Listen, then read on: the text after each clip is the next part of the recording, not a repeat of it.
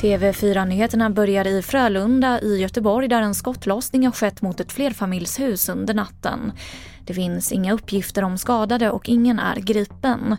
Och det är samma hus som för två dagar sedan också utsattes för en explosion.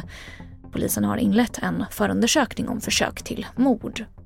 Så till Södertälje där en man i 25-årsåldern har förts till sjukhus efter att ha skadats i en explosion under natten. Detonationen skedde i ett flerfamiljshus nära dörren till en lägenhet där mannen och ytterligare tre andra personer befann sig. Skadeläget för mannen uppges inte vara livshotande och polisen har inlett en utredning om allmänfarlig ödeläggelse. Och ingen är ännu gripen.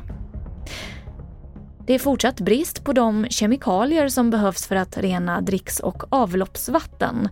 Branschorganisationen Svenskt Vatten vill nu att regeringen tar större ansvar för att säkra reningen.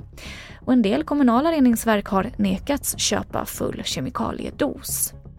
Det här var det senaste från TV4 Nyheterna. Jag heter Emily Olsson.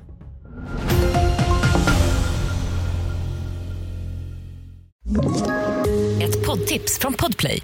I podden Något Kaiko garanterar östgötarna Brutti och jag, Davva, dig en stor dos skratt.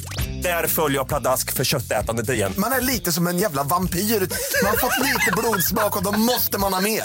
Udda spaningar, fängslande anekdoter och en och annan arg rant. Jag måste ha mitt kaffe på morgonen för annars är jag ingen trevlig människa. Då är du ingen trevlig människa, punkt. Något Kaiko, hör du på Podplay. Därför är gardinerna.